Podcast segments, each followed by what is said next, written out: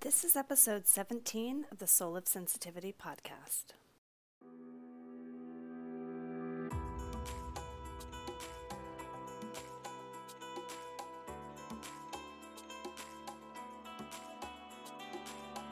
I'm Anna Holden, a professional intuitive and energy healer.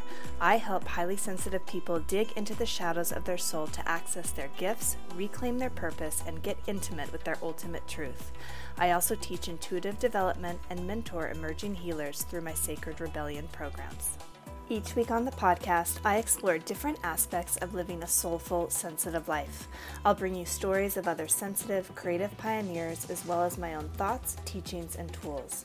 This is not the beginner's guide to sensitivity, but rather the place for sensitive souls to gather up their courage and pioneer their way into a life of personal freedom and spiritual sovereignty. Your sensitivity is sacred. Are you ready to live that way?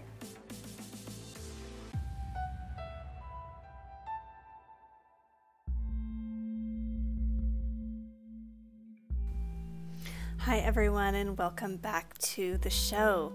I left off in episode 15 talking about how I learned to read and and promising you that I would finish up that story on my my come to heart moment. So, just as a quick refresher, I talked about for me one of the important pieces in learning to read to do clairvoyant readings was to have a sense that somebody had my back, to have a sense of connection.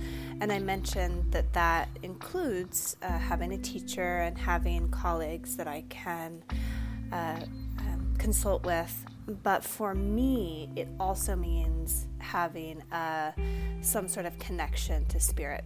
And I don't really believe that everybody has to have this. Like, that's not actually part of my belief system, but this is how it happened for me. Before we dive into the story, I just want to thank all of my Patreon supporters and anyone who's new. Full disclosure that I'm recording this a few weeks early, so uh, I won't be mentioning individual names, but I know that there are some supporters coming in. I can feel that, and I'm so, so, so grateful for that. At the end of today's session, I will be doing a group oracle again as I continue to get um, good feedback on that. So, have a question in mind, and at the end of the podcast, I will come back on with a message from Spirit. All right, so I'll do my best to tell a good story here. Full another full disclosure is that I don't create super detailed notes. I create a couple of bullet points when I tell these stories, and then I just allow them to go where they need to. So these episodes are fairly unscripted, and I hope I hope you enjoy that. As I've said a few times in my podcast, I am just one of those people who was born a seeker. I don't know how else to explain that, but I've always sought out understanding. I was I've always sought out to know the details behind something. I've always been really curious about why people do what they do, and I've always sought meaning.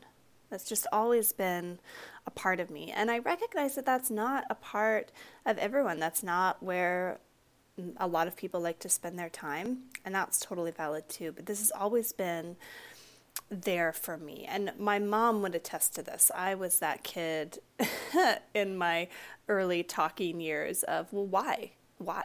And I actually remember once I was like, why is the sky blue? And I don't remember what my mom said. And I was like, but why? But why?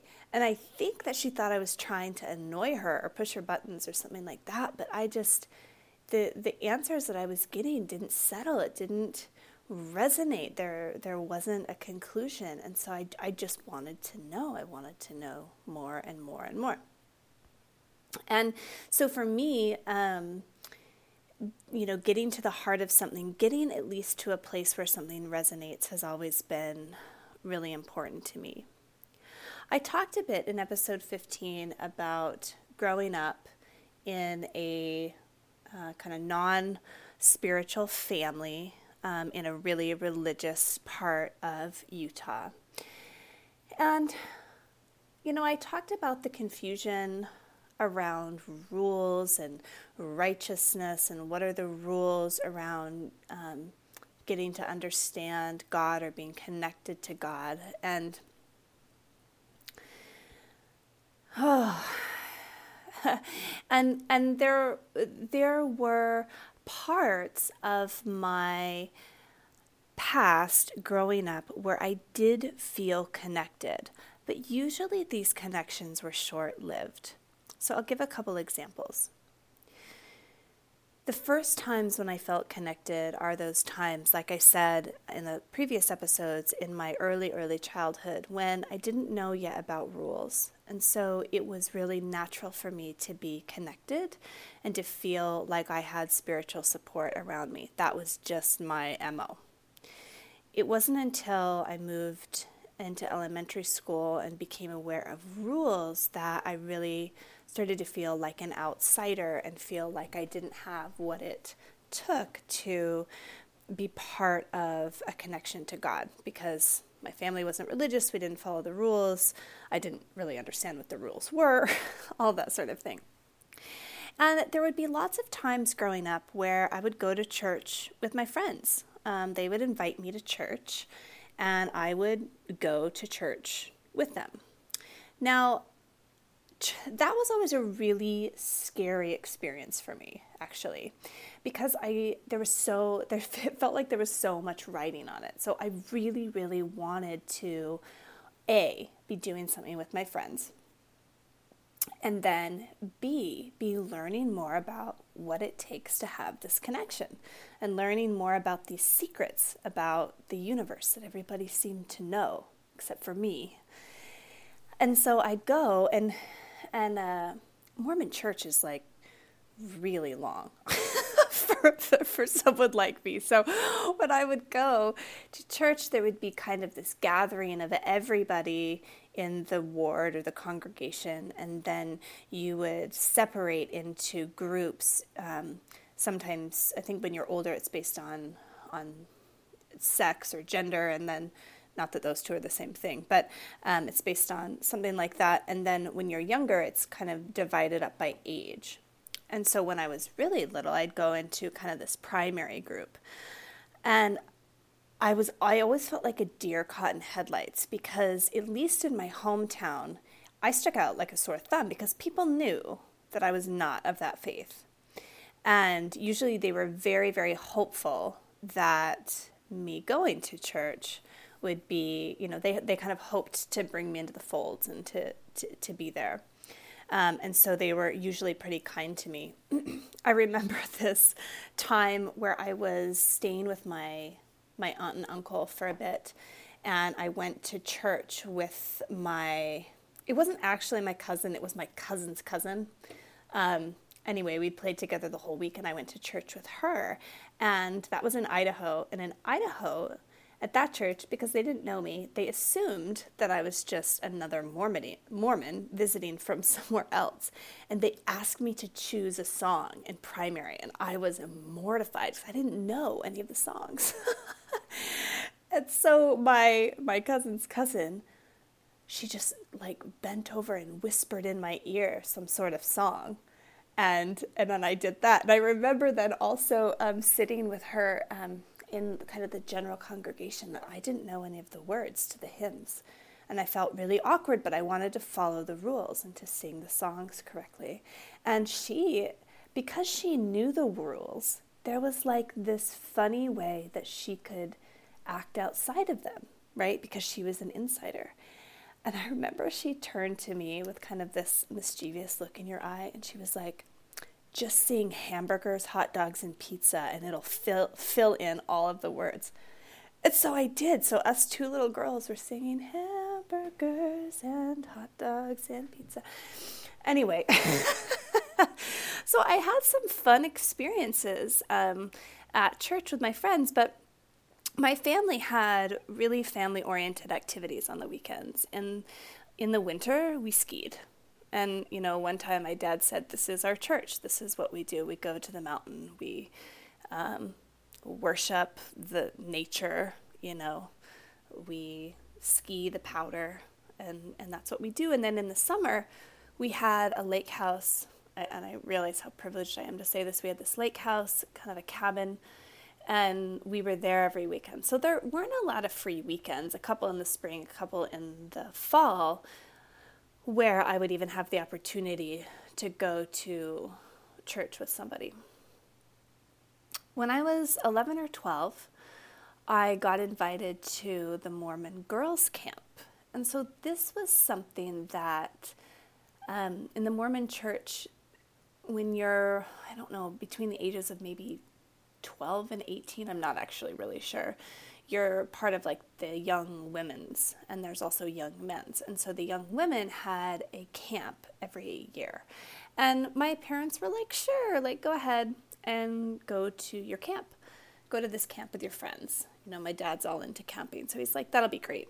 And, you know, my mom had gone before because she was raised in the Mormon faith. And so she was happy to let me go. And it was a lot of fun. Like we did a lot of crafts. The, the camp was actually at the, on the lake where our lake house was. So I was familiar with the, the water and we got to camp on the sand and, um, there were older girls there that we got to learn from, and there was just a lot of really fun activities. At night, however, there was a lot of, you know, a lot of spiritual content. Obviously, it's a, you know, religious or spiritual based camp. I remember one night really vividly. And it was this night where the girls were asked to bear their testimony. And and this is a thing in the Mormon faith where basically people are asked to express their faith and how they've come by that and to give testimony of that. Which I, I think is a beautiful thing. I still do.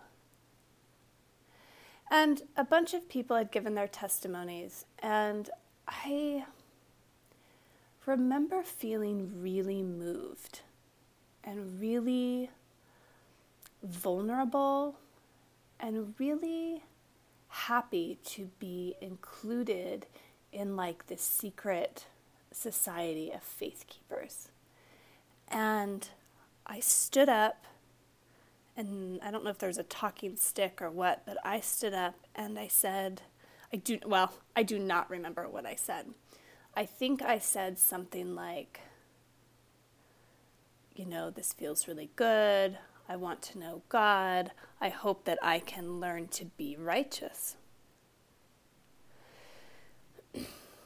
And my best friend at the time, she was my best friend through, from kindergarten to about sixth grade, stood up after me and gave her testimony and said, You know, Anna's here asking about being righteous, and I can't imagine anyone more righteous than her. This was a really big moment for me because it felt like validation that I had somehow gotten it right.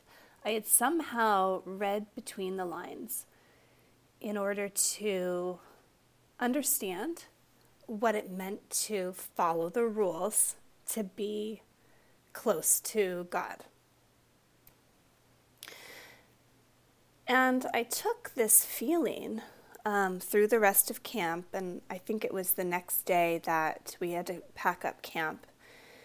And I felt felt really settled and really determined that I was going to follow along this path because I didn't know another one. There was there had been no other way presented to me. This was it. This was this was what I had access to besides skiing. this is this was it. So my dad actually came to pick me up, uh, or my family did actually in the boat um, on the lake, um, and so we, you know, took off to our lake house and I remember being really excited to share with my family kind of these spiritual revelations that I'd had, the f- sensations that I'd had in my body, the sense of connection that I'd had, and and to proclaim to them how I would be following the rules of, of this Mormon faith so that I could maintain my connection to spirit. That did not go over well. my mom had grown up in the Mormon faith but had left the church for her own reasons, and my father is is still to this day an atheist, and he's he has very strong feelings against the Mormon faith and thinks believes that there's brainwashing happening and, and that sort of a thing. So when I explained to him that I would be following these rules, that I would be going to church when I could, that I would be studying the scriptures, that I would be partaking in young women activities, and that I would be doing things like not swimming on Sundays. Um, there's there's a rule about that that I don't actually know more about. I just knew at the time that it was a rule. My dad lost his shit. And I remember this really, really vividly um, because I was wearing this red bandana on my head. And I just remember, and so I'll see this like flashing of red in my memory. I was sitting on the the lower bunk bed in our lake house, and my dad just I was I was like baring my soul to my father and my dad just started shouting at me and was so angry um, that I had had these spiritual revelations and truly believed I think with every ounce of his heart that I had been brainwashed into believing these things which I don't, you know, I don't necessarily think I had. I think this was just the option that was presented to me, and I really wanted to connect with God. And so my dad threatened me. He said, You will not do this. You will not. And if you do, if you continue basically to defy me, to go and, and follow these, the rules of this faith, I will move our family to Montana. I, I have no idea why he used Montana, by the way, but he basically said, I will not have this and and you will not you will not be Mormon. My dad actually said he really had a thing against Mormons. He said he once told me and it might have been at the same time. He said, "Anna, you can be anything you want to be when you grow up except Mormon."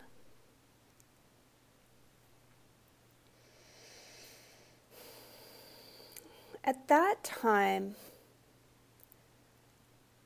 I was in, I was really in between a rock and a hard place. I wanted to have this connection to God.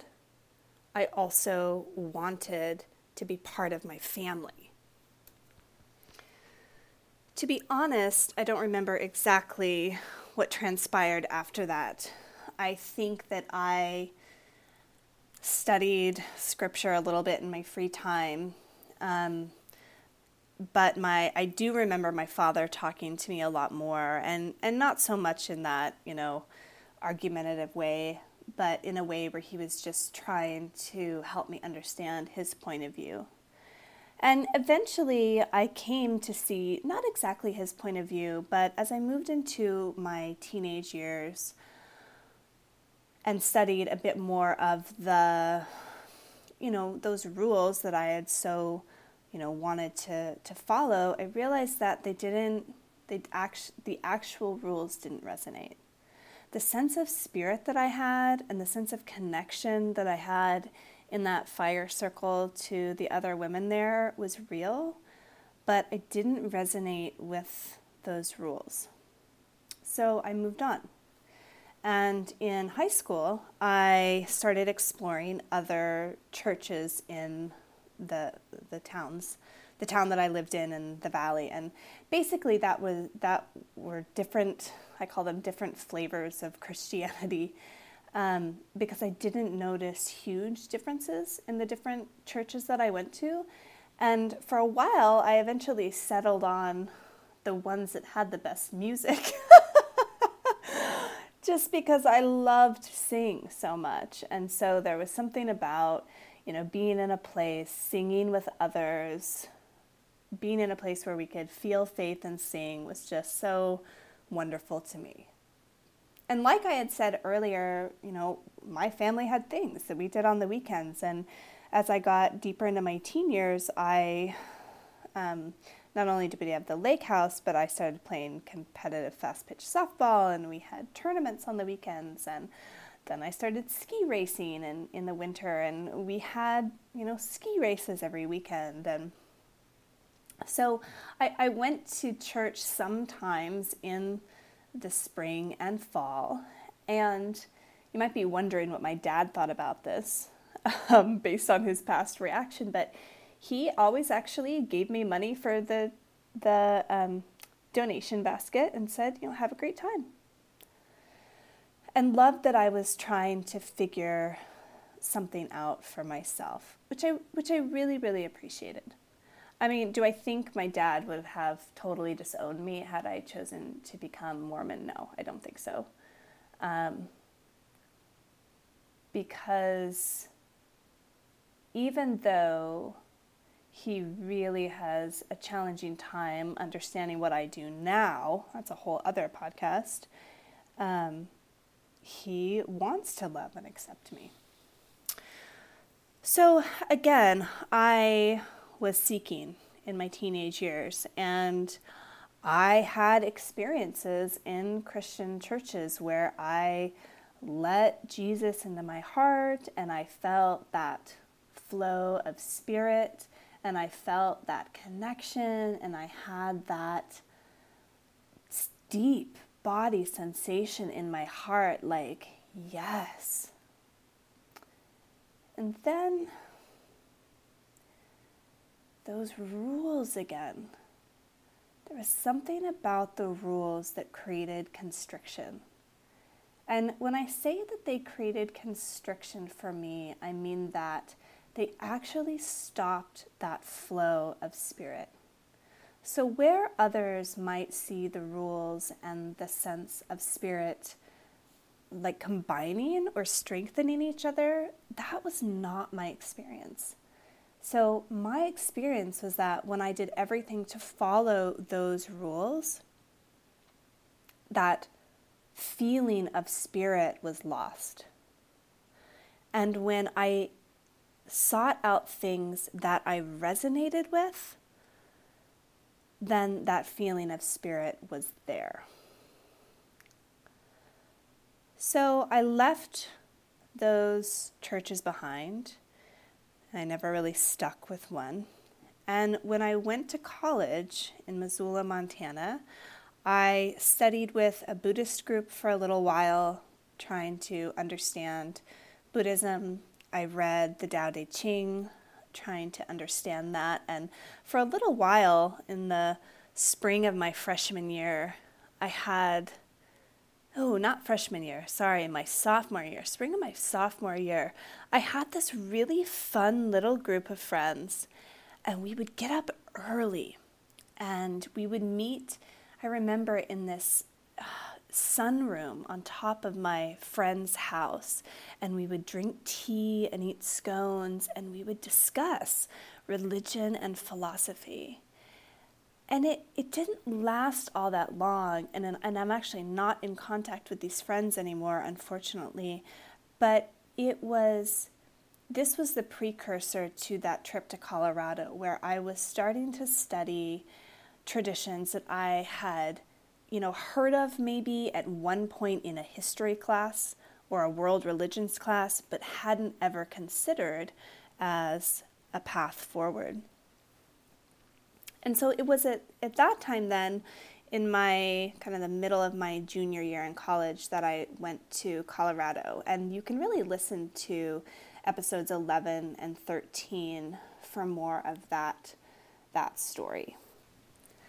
And just as a reminder, if you haven't read that, kind of the coming to heart moment in Colorado was receiving some of those, some of my first reading um, and information about Gaia and, and being connected to that goddess spirit. And that took me on a bit of a journey um, into pagan and Wiccan traditions.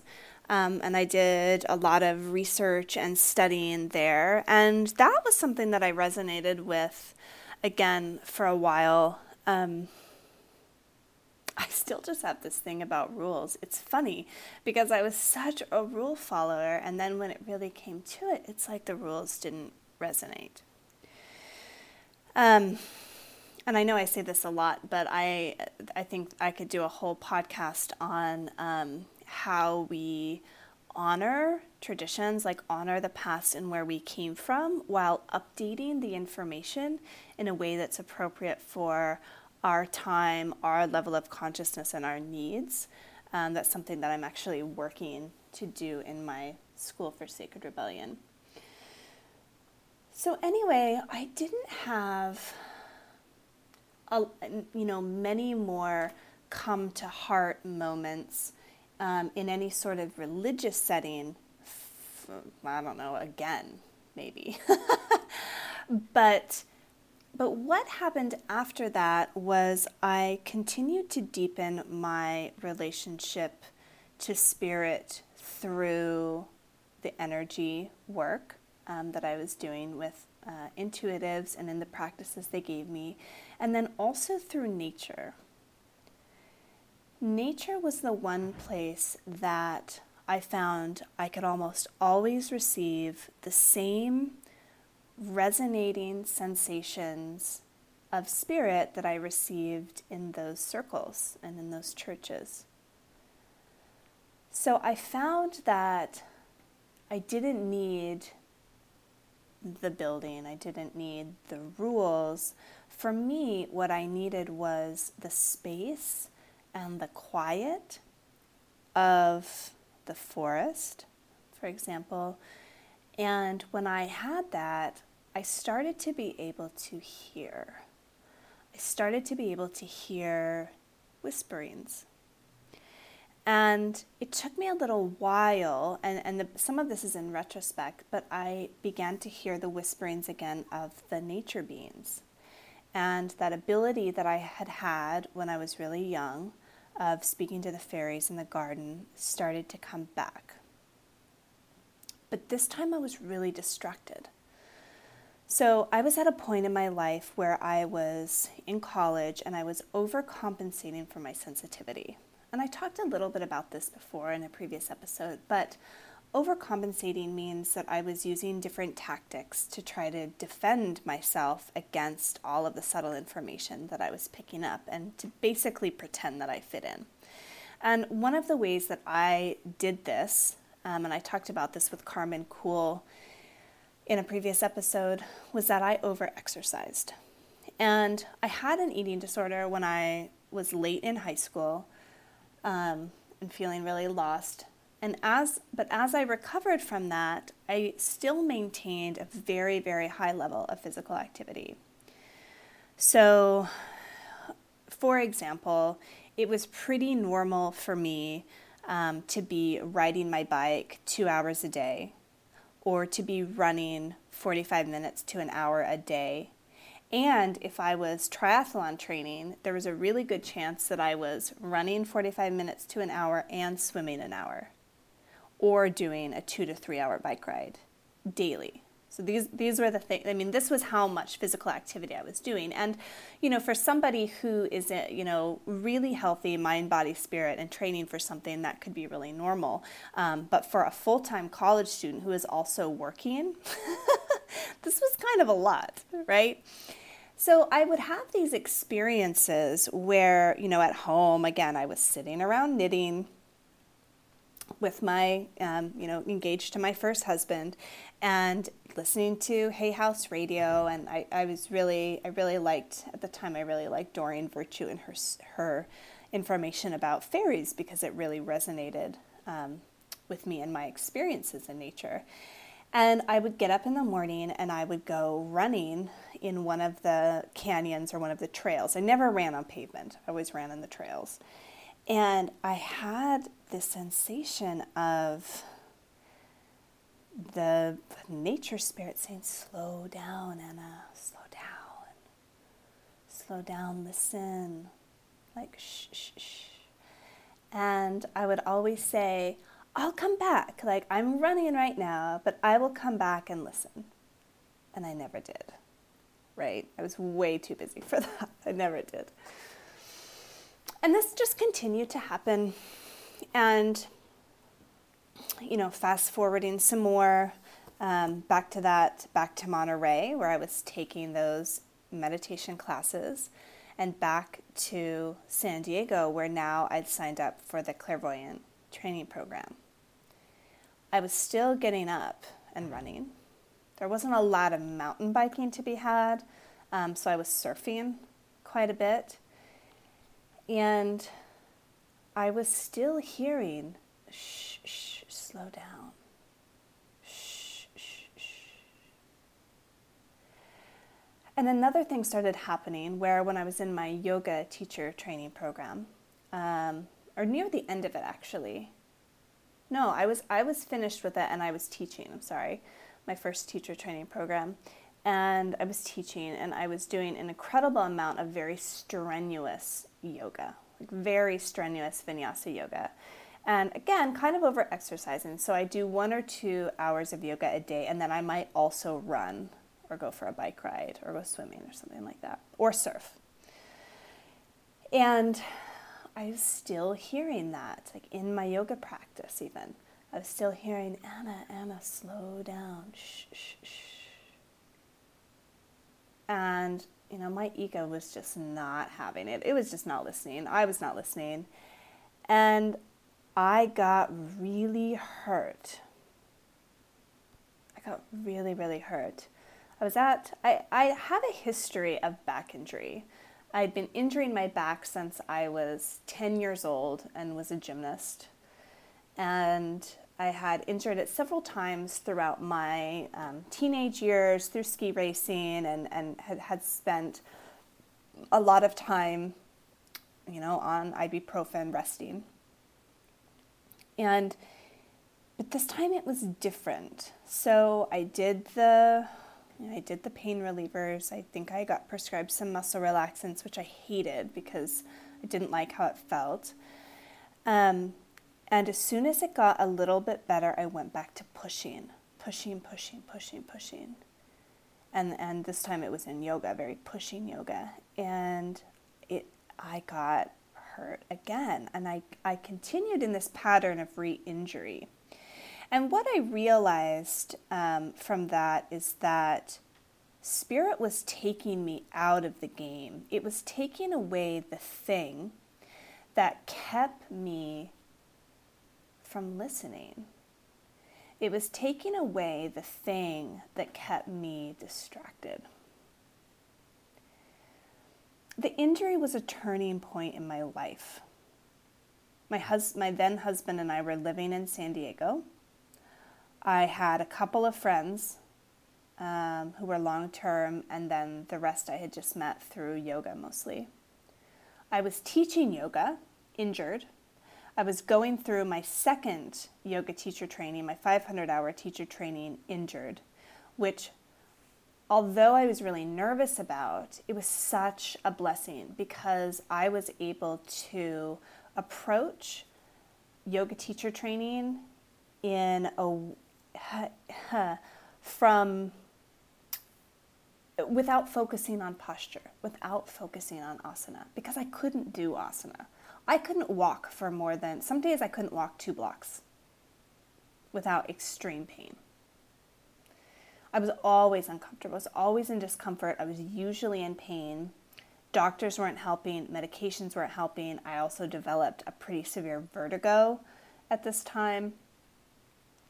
When I was also in my moon cycle and bleeding, I had severe cramps and migraines. I was becoming a physical mess. and so while my body seemed to be completely crapping out on me, it started to turn my world upside down. And it turned my world upside down in a way that was extremely uncomfortable. The first thing it did was make it really challenging for me to do my job, which at the time was teaching yoga, and I also worked as a personal assistant for somebody. At the same time, it gave me the gift of being able to view yoga through the lens of injury. And I became very skilled at working with injury and adapting yoga classes for people with injury. So that was kind of a blessing of this of this part of my life.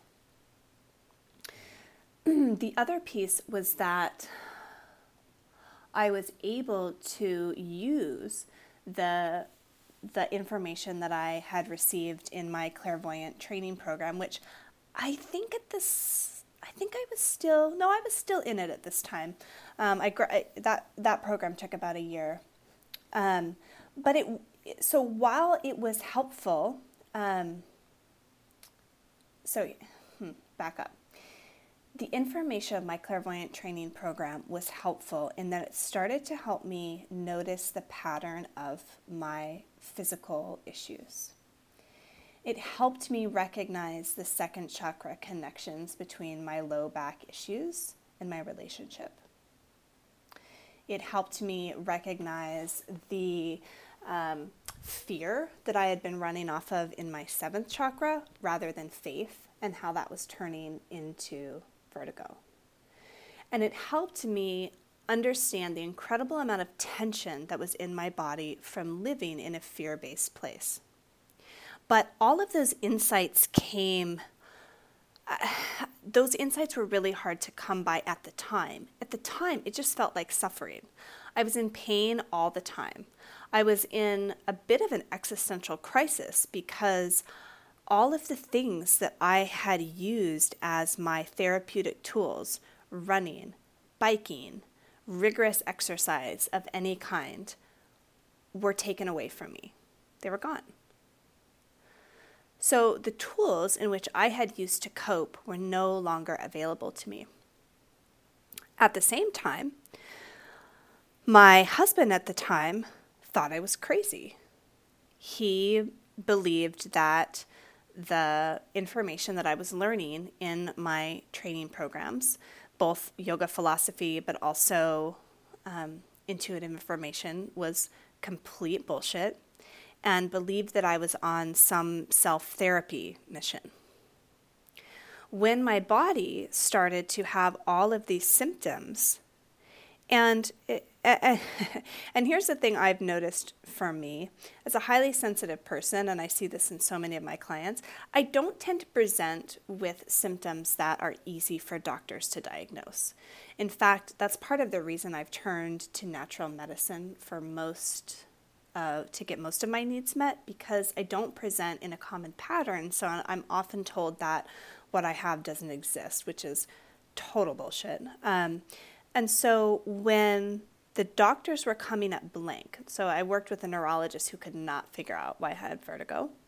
Um, the regular orthopedic um, physical therapist could not figure out why I had back pain because I had hypermobility of the sacroiliac joint, which they weren't really able to diagnose or recognize that that's a thing. And so when all of this information came back as like nobody knows what to do, my husband also started to believe that I was a hypochondriac. so I'm living in this space where none of my tools work and the person who is supposed to support me thinks that I'm crazy. It was a lot of suffering. And when I think back to this time, it almost reminds me of the hell that high school was. I should also mention that this time happened when I was about 28 to 30. And this is a time in astrology known as the Saturn return, when Saturn reaches the same place that it was in your birth chart and basically wreaks havoc on all of who you think you are and asks you to question that. When I came out of that period, things got really clear but it took me a while to get to, and it took me having these next that I'm going to explain come, come to heart moments. During this time, I asked my then husband for a separation about three times. I said, you know, I think I want a break. I want to see if this is what we want. And really, what that meant was, I want to get out of this relationship, but I'm too fucking scared. you know, when we had moved to San Diego, we had moved at the height of the economic crash. And although I volunteered and lent my knowledge and, and all of the things in um, water quality and natural resources, I was completely unable to get any sort of job beyond somebody's personal assistant and in yoga teaching. So I'd kind of given up on that world and I wasn't making a lot of money. While I was teaching yoga and giving some readings on the side, I started going to Ayurvedic practitioner school, um, which was awesome. Um, and to make ends meet for myself, I babysat. I was a nanny to some wonderful, wonderful kids who I'll love forever. Um, but that's how I kind of hustled my way through this. And near the, I, I met some wonderful soul sisters in my Ayurvedic school. Um, I went to the California College of Ayurveda. They had a satellite classroom in um, uh, in Orange County, or actually in LA, and so I would commute to LA a couple times a week. And Near the end of the schooling, two of the friends and I decided to travel to India. We actually were kind of on more of a break from school. Our school wasn't going to start up for um, for a little bit longer, and so we decided to go to India and study with one of the doctors who was on the board of the directors for the school. And one of my friends is from Brazil, and she had connections with a Brazilian group of Ayurvedic students who were coming to study with some doctors. And so I just said, hey, you know, let's do it. You know, at that point, I was had been teaching yoga. I was in Ayurvedic school, and I had been working at a spa giving Ayurvedic massage. But then that didn't end up working out so I said, I, I was terrified to go to India, by the way. I'm not that person who's like, yeah, let's travel to all kinds of foreign places and like expand our horizons. Like, that is not me, you know? Um, so I remember actually, I took the flight um, from LA to Chicago and I was sitting with my friend. Um, our other friend had already boarded. She got first class on the way to India, but we had to sit in coach and we were getting ready to board the plane, and I was basically having a panic attack. I was freaking out. I mean, I was just so, so nervous. Um, but this felt like something that I needed to do, and it also, you know, I also didn't want to miss out. And I had just turned 30.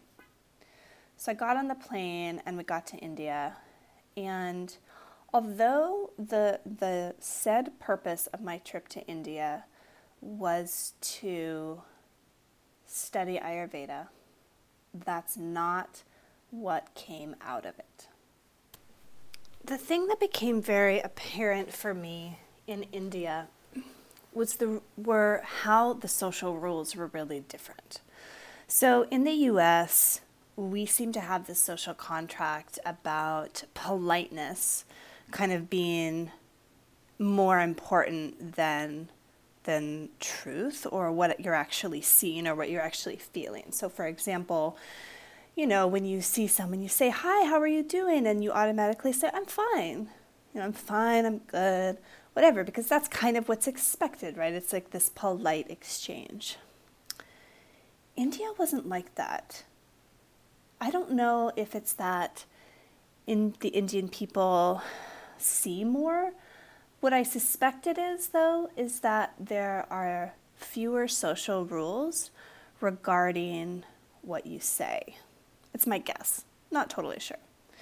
But it became very apparent that I had been hiding in plain sight. In the US, I'd been hiding my sadness, I'd been hiding my fear, and I was not able to hide in India three separate times. I was only in India for a month, and three separate times, different people said to me, Why are you so sad?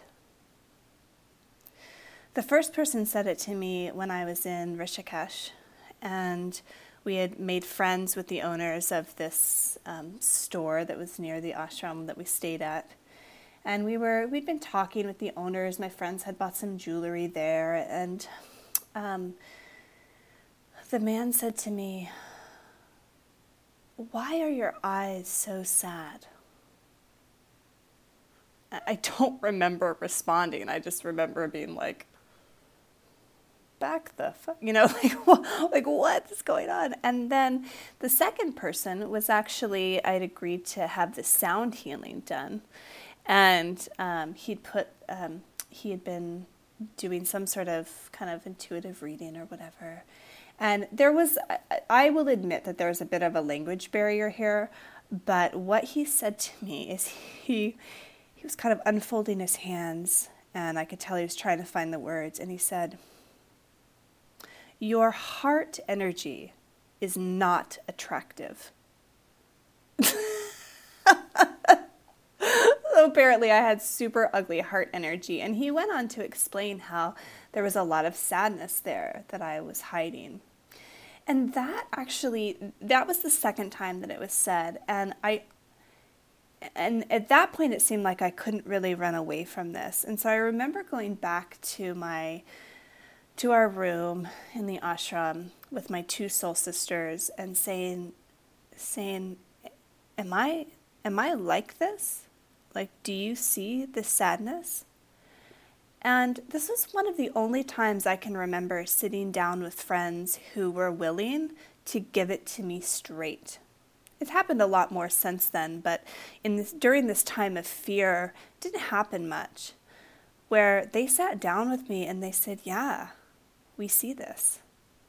And they said, You have this way of, of acting in the way that you think people want to see you act so that you'll be accepted. And I remember my friend saying to me, She's like, Not everybody is going to like you, Anna.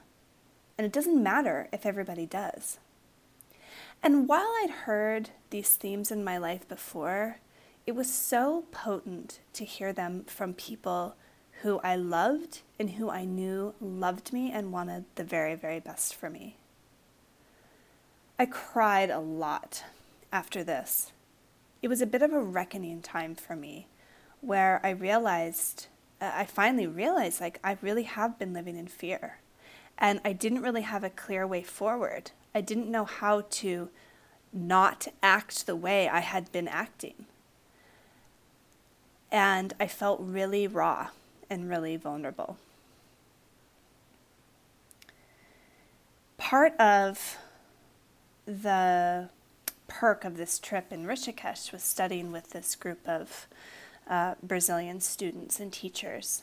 And something they did every morning was a morning meditation and morning yoga class. And while I, my, my back wasn't able to handle the daily yoga practice, they, they started to do their morning meditations outside. And Rishikesh is on the banks of the Ganges River, really at the gateway to the Himalayan mountains. And so it's a very, very spiritual, very sacred place.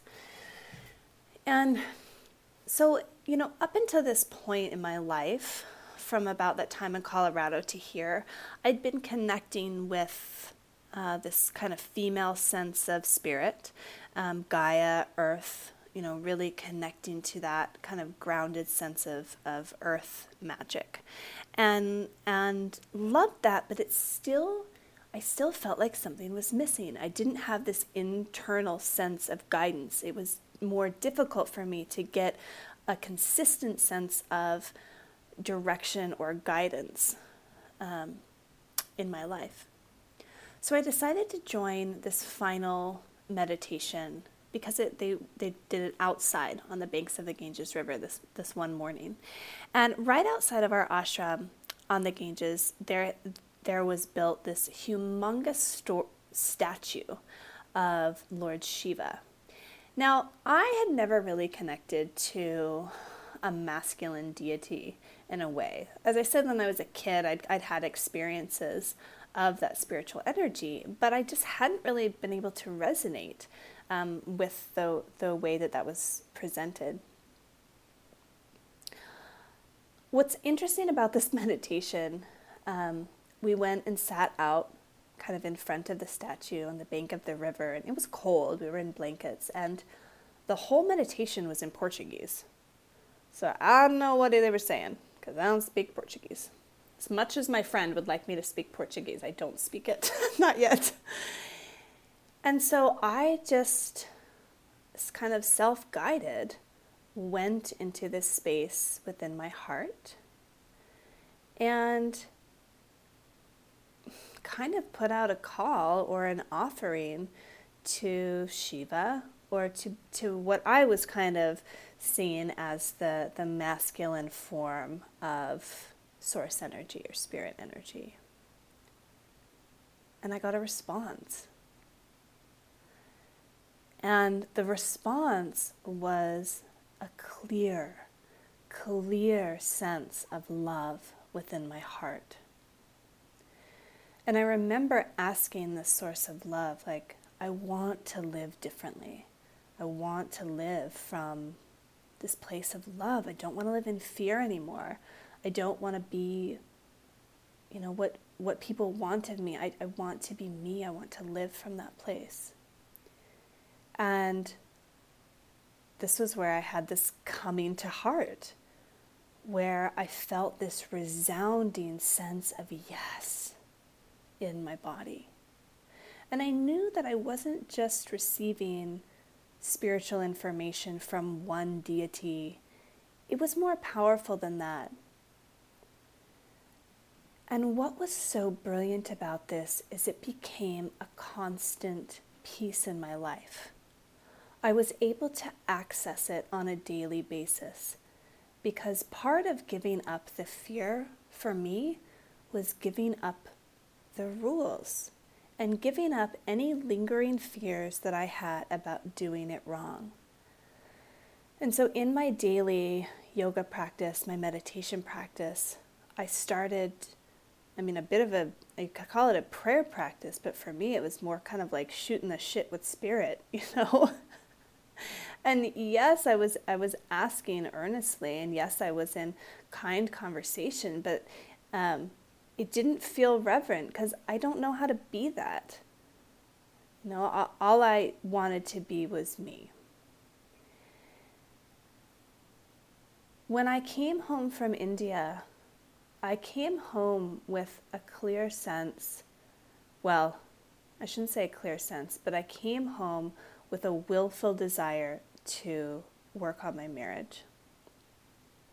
But, you know, I had asked for help living from my heart, living from authenticity. And I will never forget the sensation. I got back to San Diego and I was standing out on the curb at the airport and I saw my husband's red truck. We, we own this red Toyota truck together come around the corner. And in my mind, I was excited. And as that truck came around the corner, my heart dropped into my stomach. And I had this deep, heavy sense of foreboding. And, and I really tried to hide it for the next couple of days. I, you know, I gave him a hug and you know, so happy to see you. And, um, and I had a really difficult time reintegrating to regular life. He wanted, he immediately, actually, on the way home, jumped into a conversation about taxes. And I was like, I just traveled for 24 hours. I just got back from what I would consider my Disneyland. And you want to talk about taxes. I woke up the next morning to find myself in my bed in San Diego and I just burst out crying. And I was crying not just because I was home in San Diego, but because I had to live differently. I had to live without fear. I had to live in this place that I hadn't ever really lived before. And that prospect was really, really daunting. Something that I realized I left out was before I went to India, when I was kind of in the midst of asking for separation from my then husband and trying to figure out what the next steps were for me. I sat down and did a really long meditation one day. I mean, I was injured. I had to lay on my back anyway, so I um, did this meditation and I just kind of asked to be guided to the next step, if I remember correctly. And in the meditation, I saw I saw two paths, and the one that I was on kind of looked like a path going into a cave. And as I traveled down that path and into the cave, the further I traveled through the cave, the more I turned black and white, if that makes sense. So it's like I started out with all of these colors. I was very colorful, and when I traveled down that er, through that cave, parts of me were kind of scraped off on the sides of this gray cave. These colors were scraped off. And so there was this sense that I would be letting go or leaving behind really important parts of myself, like the, the parts that made me colorful, the parts that made me me. And it was really clear that this is the path that I was on currently with my current husband. And so I, I backed out of that, came back to my starting point, and then I saw another path. And this path led me up. Uh, it kind of seemed like a road on the, the side of a mountain or something like that, or a trail on the side of the mountain. And it was so bright and it was so sunny that it was a bit blinding. So you couldn't really see the pathway forward, but it, it's kind of like that sensation if you've ever hiked at dawn and come up over a mountaintop at dawn and it's blinding but it's full of so much potential and a beauty that's very rare and you know this this meditation obviously left me with a really clear sense of um, time to get off the current path for something different but like I said, it took me a while to build up the courage to do it. I was scared. I was scared of so many things. I didn't have my, you know, reliable source of my own income. I um, you know, and I I didn't really have the belief that the way that I was being in the world was valid. So when I came back from India, a lot of that, uh, I mean, I felt like I'd kind of been stripped bare and not stripped from my fear, but more I had been illuminated to to really what the what the fear was, which was a, a lie, you know, a lie to kind of keep me uh, safe within the status quo. Um, and with this renewed connection to source, which I felt in my body as a physical sensation in my heart area. And I realized that uh, this type of heart sensation and connection is not the way that everybody feels connection. And in fact, you know, saying that everybody should actually feel connection in their body is a form of ableism, um, being being able-bodied. So I totally recognize that for um, some of us with, you know, with trauma in our body or with chronic pain or, you know, just because we operate differently, you you might not have the same sensation. So I just want to be clear that I'm not speaking for everyone that like this is the way you find spirit, but this is just the way that it worked for me. And I still had this, you know, mental, this kind of uh, hanging on to this last piece of, um, you know, the, the mind's idea of what came next.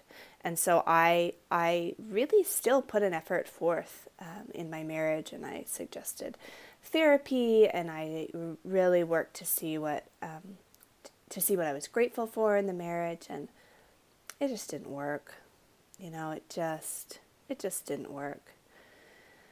So I so we um, separated and divorced, and it was a really interesting time because in so many ways I was floundering as a person. I felt really lost because the future that I had been building and the future that I had envisioned was gone.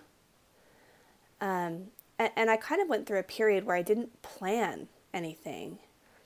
because what I had in place of of that vision of that future was a sense of spiritual support that I had never really felt as consistently before.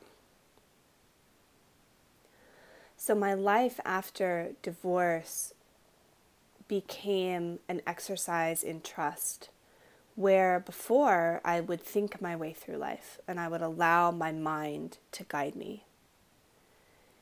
And after divorce, because I, I kind of didn't trust my mind, my mind had guided me into all these fearful ways of living, I took on a very feeling way through life in a very in a way that I started to trust my um, feelings and not just my like emotional reactions. I don't mean my emotional reactions. I mean, you know, getting quiet and and seeing what actually resonates. That type of feeling, kind of the the the more subtle feeling, I guess, or the more internal feeling.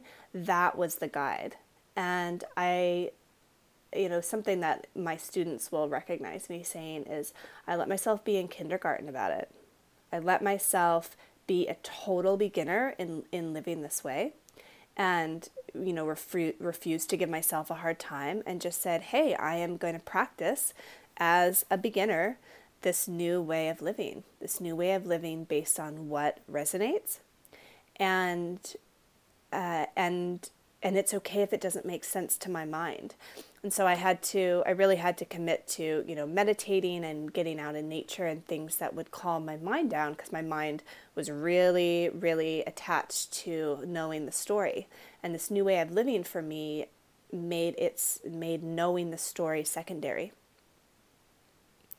So from that point on, um, kind of that coming to heart has really allowed me well it it both allowed me and it also propelled me into more of the life that I follow now which is a resonance based so the the the things that I do, the things that I spend my time on, the programs that I create in my business, uh, the focus there, it's all resonance based. When I have an idea that comes from my mind first and that's very like well thought out. I know it's not the direction i need to go and i've experimented with this. I've you know been like i need to fill my calendar with a course and if, if i if i go from that place of trying to think something up to fill space it never works. Like it doesn't sell nobody signs up. Um, it's just it's the old for me it's the old way. And so you know, I am continuing to to practice this this feeling, um, you know, heart centered feeling way forward. And it's not always as like mystical and wonderful as it sounds. There's times where I can get no sensation at all, and I just feel totally blind, and that's part of it, you know, and that's why I always have a teacher.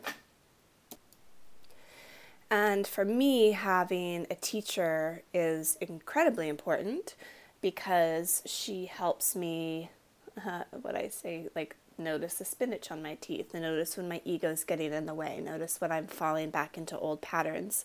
Um, really just helps keep me on the path that I've chosen. Um, so I, I really believe in having a teacher, and that is, is something that really helps me.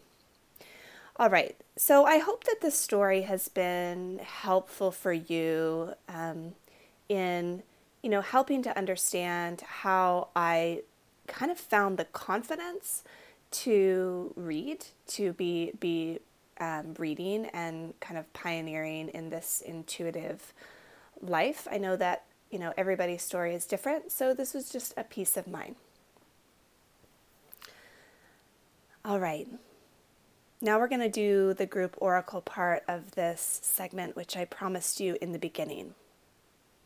I'm going to give you a moment to come back to your question or to formulate a question in your mind. And I'm going to give you a couple of seconds pause right now.